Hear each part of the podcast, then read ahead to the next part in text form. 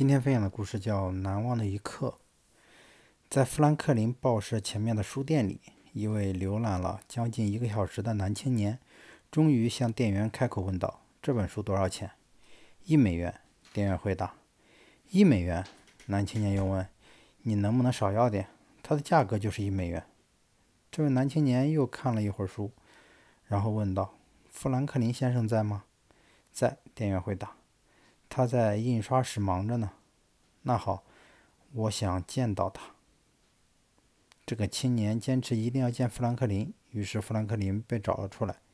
这位男青年问道：“富兰克林先生，这本书你能出的最低价格是多少？”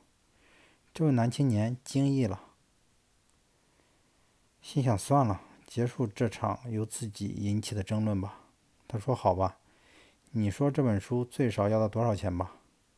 一美元五十分，对，富兰克林平静地说：“我现在能出的最好的价钱就是一美元五十分。”这位男青年默默地把钱放到柜台上，拿起书正要离开的时候，富兰克林叫住了他：“我可以给你写几个字吗？”男青年高兴地说：“太好了。”这位美国历史上著名的科学家在书的扉页上扉页写下广为流传的两名金句。时间就是生命，时间就是金钱，然后签上了自己的名字。男青年感激地说：“谢谢，这是我终身难忘的一刻。”他明白，富兰克林并不是想多卖几十美分，而是告诉他，不要在微末细节上耗费宝贵的时间。